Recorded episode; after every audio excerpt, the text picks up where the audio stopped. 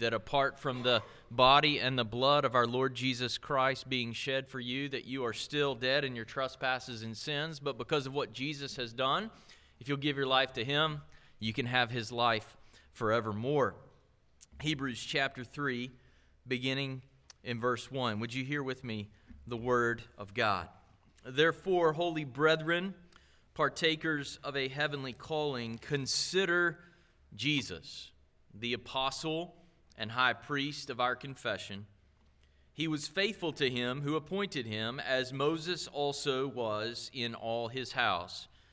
For he has been counted worthy of more glory than Moses by just so much as the builder of the house has more honor than the house. For every house is built by someone, but the builder of all things is God. Now, Moses was faithful in all his house as a servant for a testimony of those things which were to be spoken later, but Christ was faithful as a son over his house, whose house we are, if we hold fast our confidence and the boast of our hope firm until the end. Would you bow with me? God, we ask in the moments to come Lord, that you would remind us of the priority of saving faith, that you would remind us what it looks like, how we know that we have it, and the importance of persevering in it. We ask it in Jesus' name. Amen.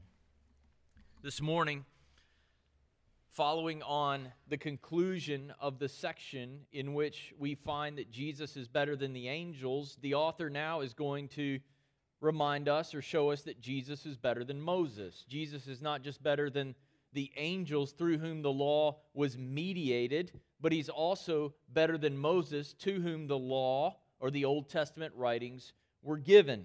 And what we see in these verses is that to exercise saving faith in Jesus, remember the context is one of persecution for their faith.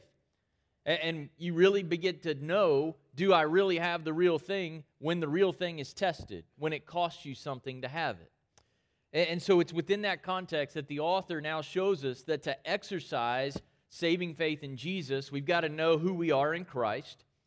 We've got to consider the Jesus of our confession.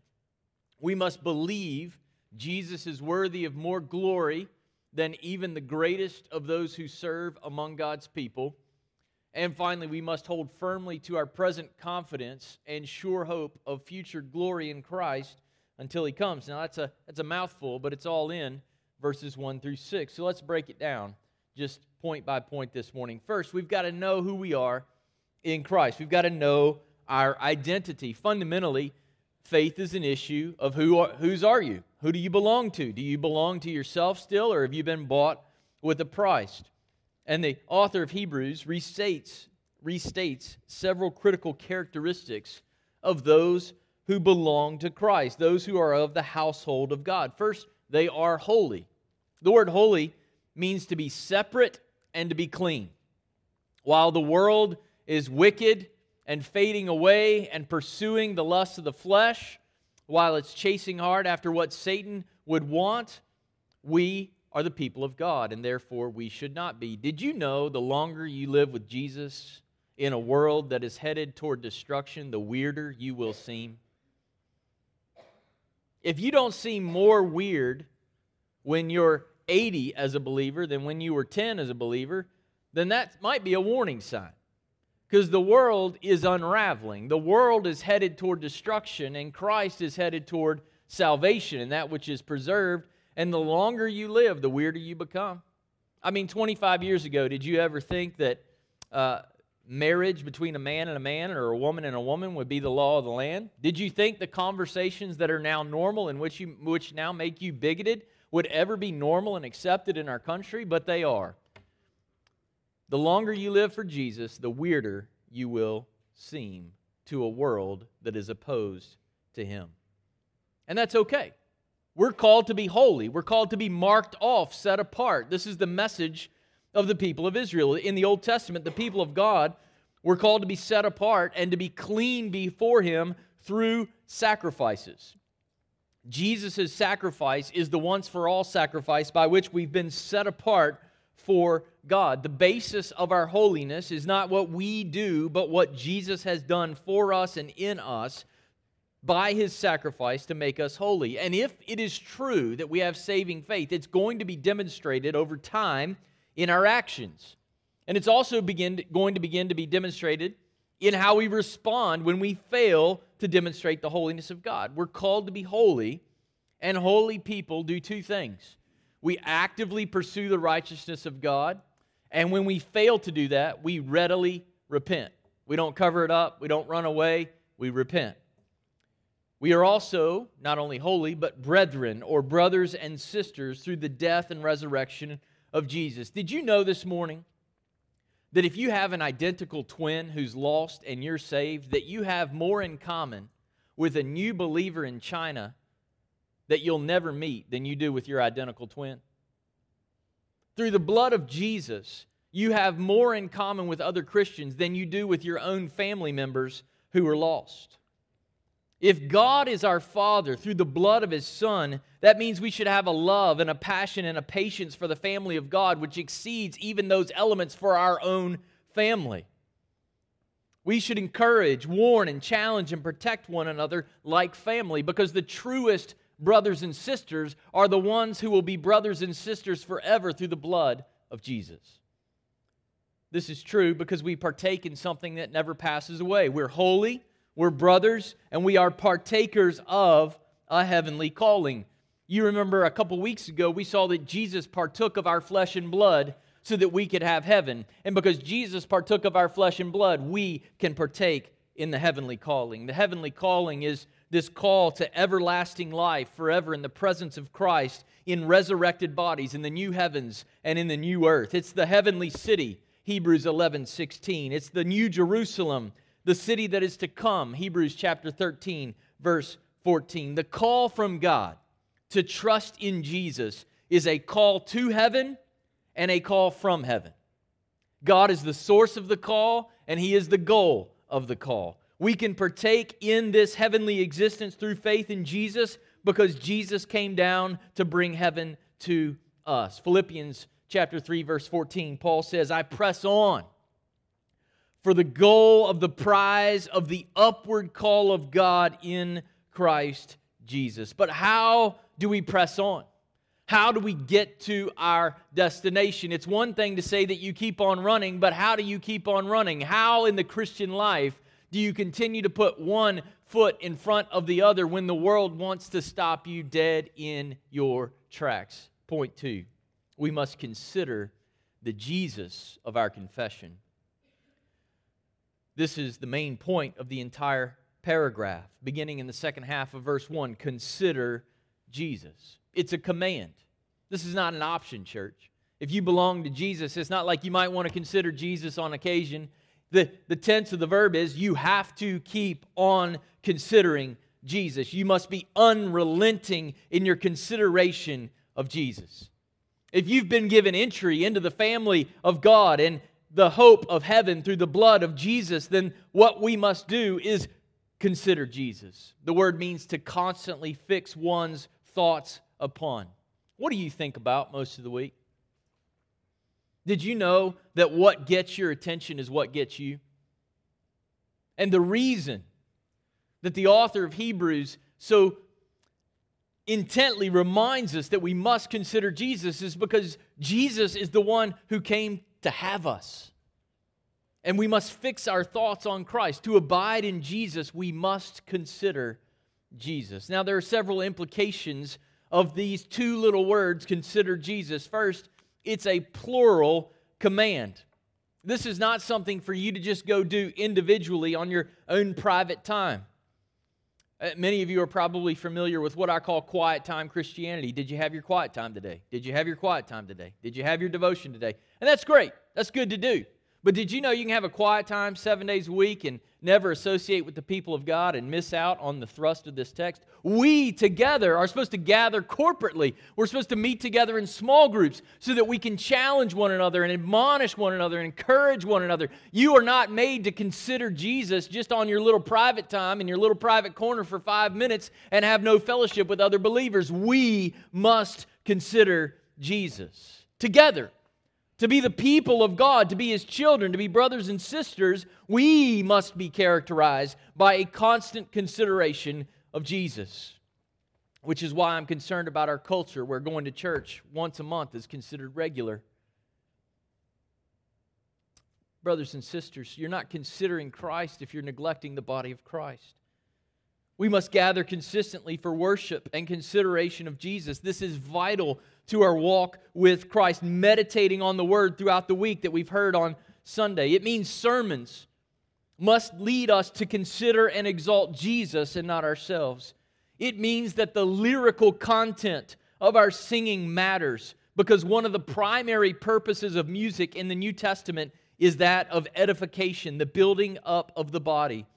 We must consider the gospel and teach it to one another by what we sing to God and to one another. This is how we consider Jesus. It means, church, we must get beyond our right to privacy as Americans and instead move toward our need to be vulnerable as Christians so that our brothers and sisters can help us in our areas of weakness so that we might consider Jesus. We are on a pilgrimage together. Heaven is our destination. We are a family, and we must keep on considering Jesus.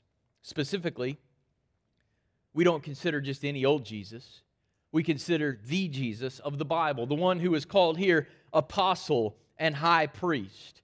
This doesn't just mean the church. It's notice he's the apostle and high priest of our our confession. This doesn't mean that every week they got together and they recited a confession together. The word confession simply means the content of our belief and our conviction about Jesus.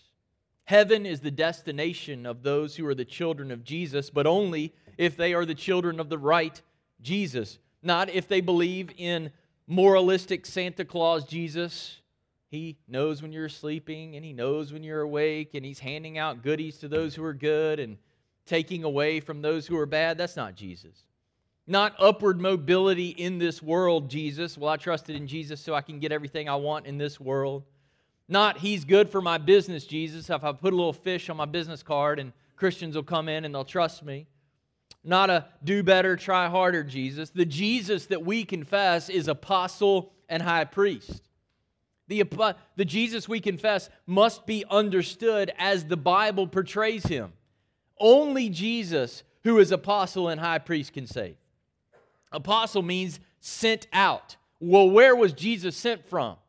He didn't just show up on the earth, he was sent from heaven to the earth to be incarnate for us. He was sent by God on a rescue mission. And when we confess that he was sent, we confess also that someone had to come and rescue us.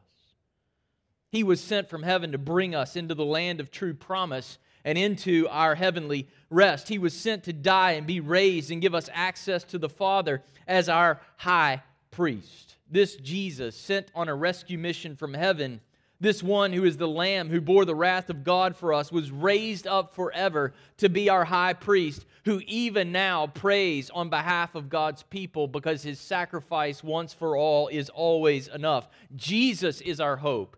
Jesus is who we confess.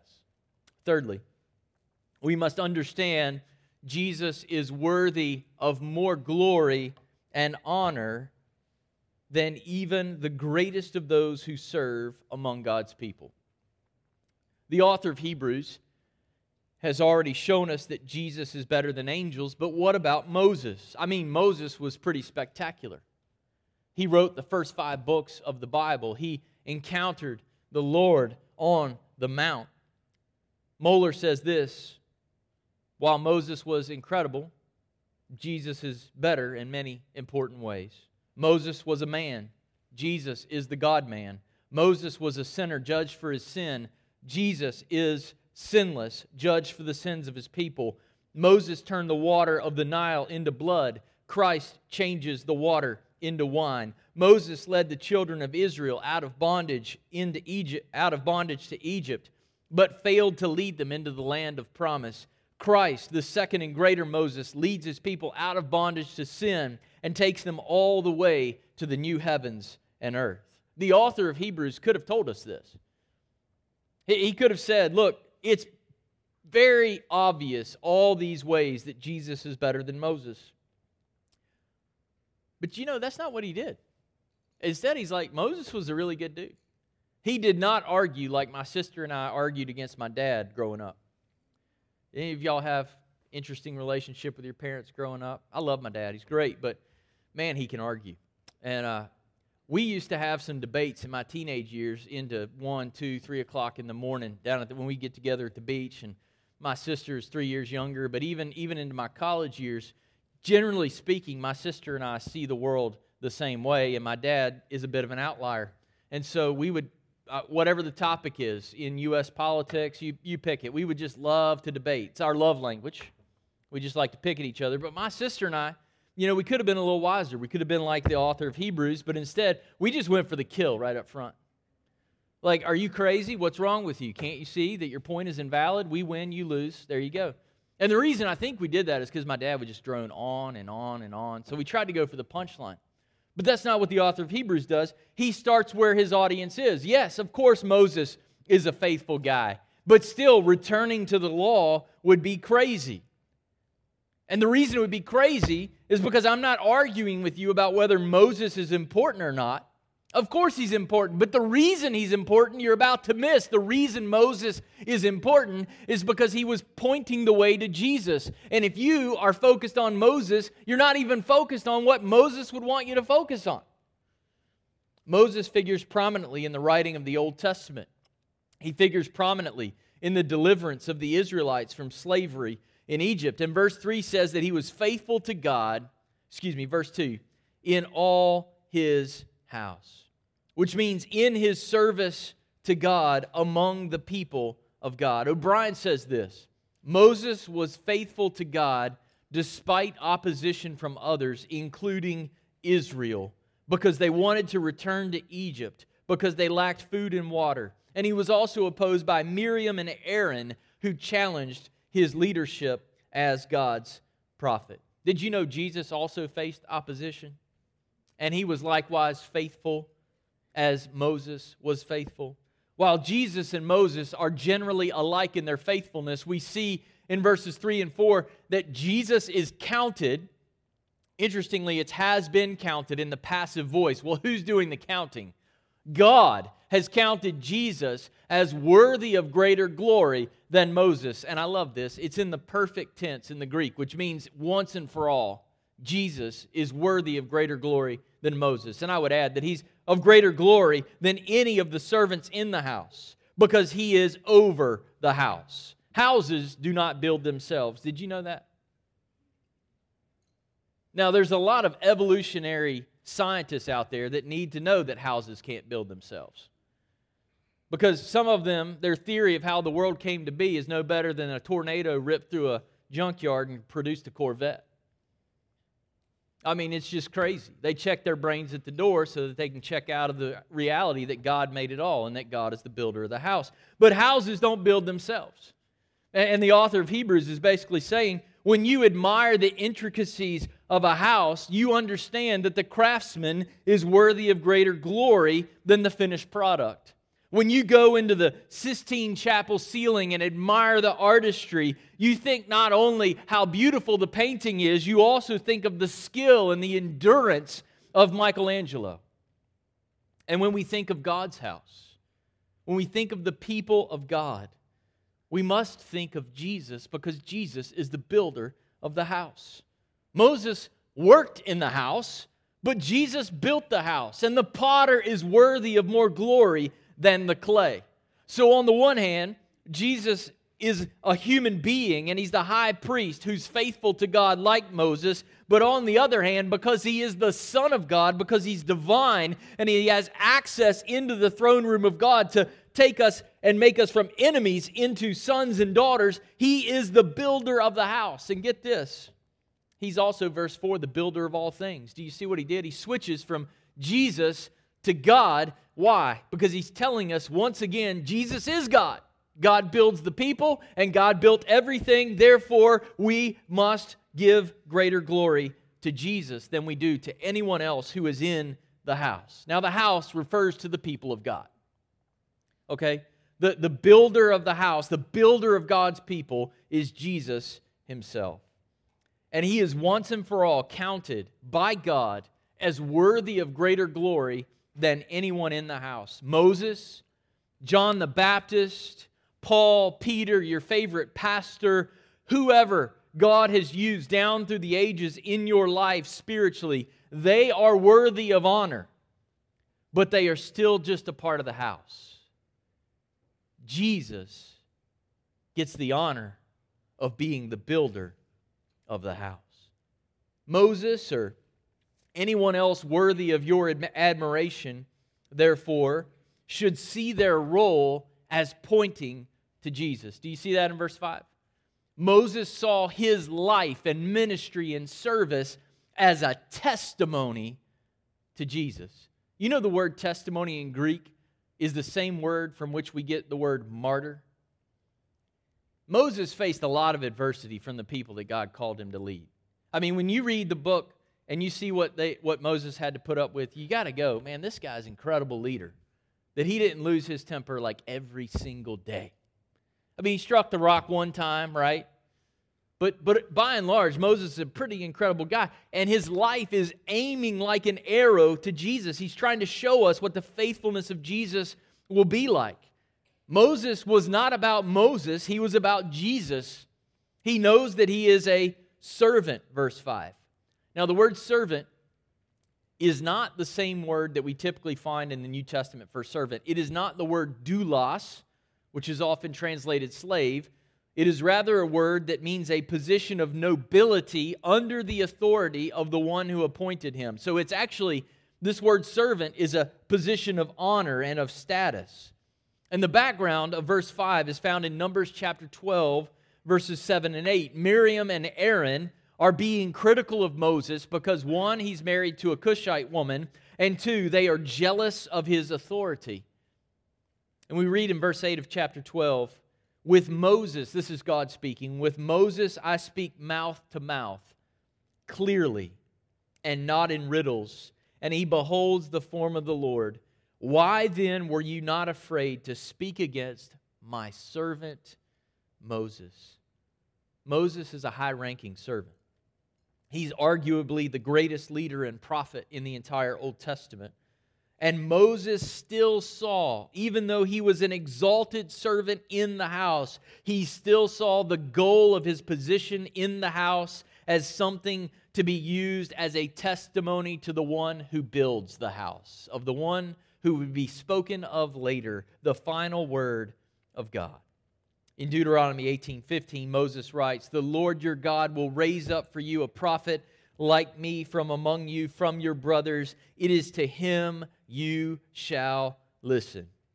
If Moses, as great of a servant as he was, was pointing people to Jesus, God's son, that means we must reject the temptation in our day to create a customized, individualized faith that is more about celebrity than it is about Jesus Christ. We must resist the temptation to make our faith about our favorite podcast or preacher or personality than it is faithfulness to Jesus, our high priest and builder of God's house. And he builds his house through faithful local churches, not through megachurch pastors and people that you can podcast. He does it through we, God's people, interacting week after week around his word, faithfully considering Jesus. Jesus did not come and give his life to build preachers or platforms or parachurch ministries. He came to build his house. Local communities of brothers and sisters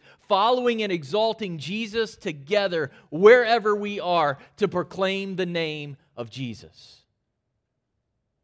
Are y'all here this morning?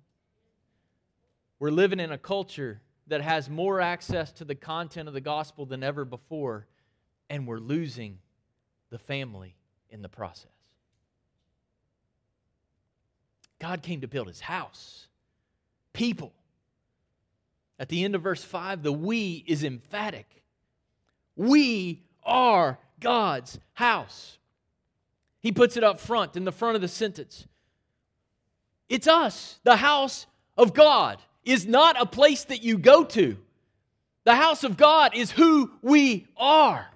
In Ephesians 2 19 and 20, Paul says, You are no longer strangers and aliens, but you are fellow citizens with the saints and members of the household of God. The household of God belongs not to your favorite preacher, not to your favorite podcast, not to your favorite ministry. It belongs to Jesus, the builder of the house.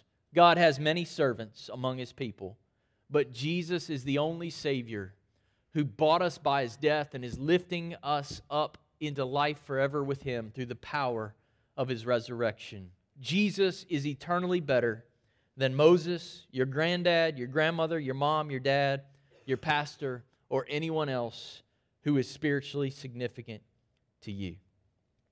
And if we are truly members of God's house, we will not miss this last point. If we really believe in Jesus, the one who came down from heaven as the apostle and the one who was raised up as high priest to plead his blood for us, we will keep on exercising faith in Jesus. And we do that by continuing to hold firm to our present confidence and our glorious future hope in Christ until the end, until He comes. Do you see that in verse 6? This is true if we hold fast until the end. Our author is concerned about the perseverance of his friends. Whether it's the waning of their initial enthusiasm. You've, you've seen somebody that walks an aisle and prays a prayer and they're all excited, and 10 weeks later, you can't find them anywhere. Whether it's the waning of their initial enthusiasm, whether it's the postponement of their hope Jesus is king, Jesus is king, Jesus is king, but where is he?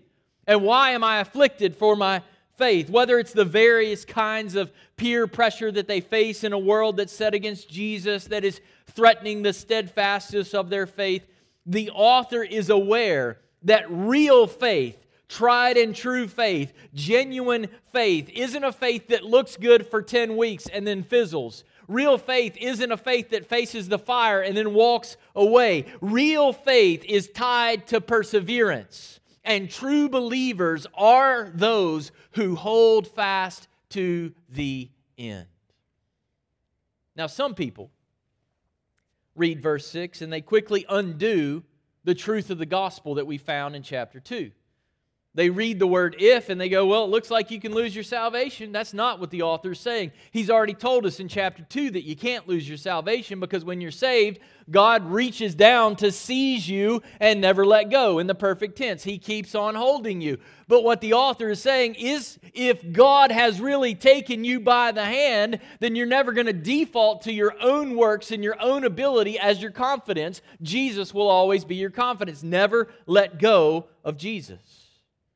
And if Jesus has taken hold of you, you'll never let go of him. The proof that God has taken the sinner by the hand and into salvation is not that someone prayed a prayer. It's not that they checked the box on a decision card.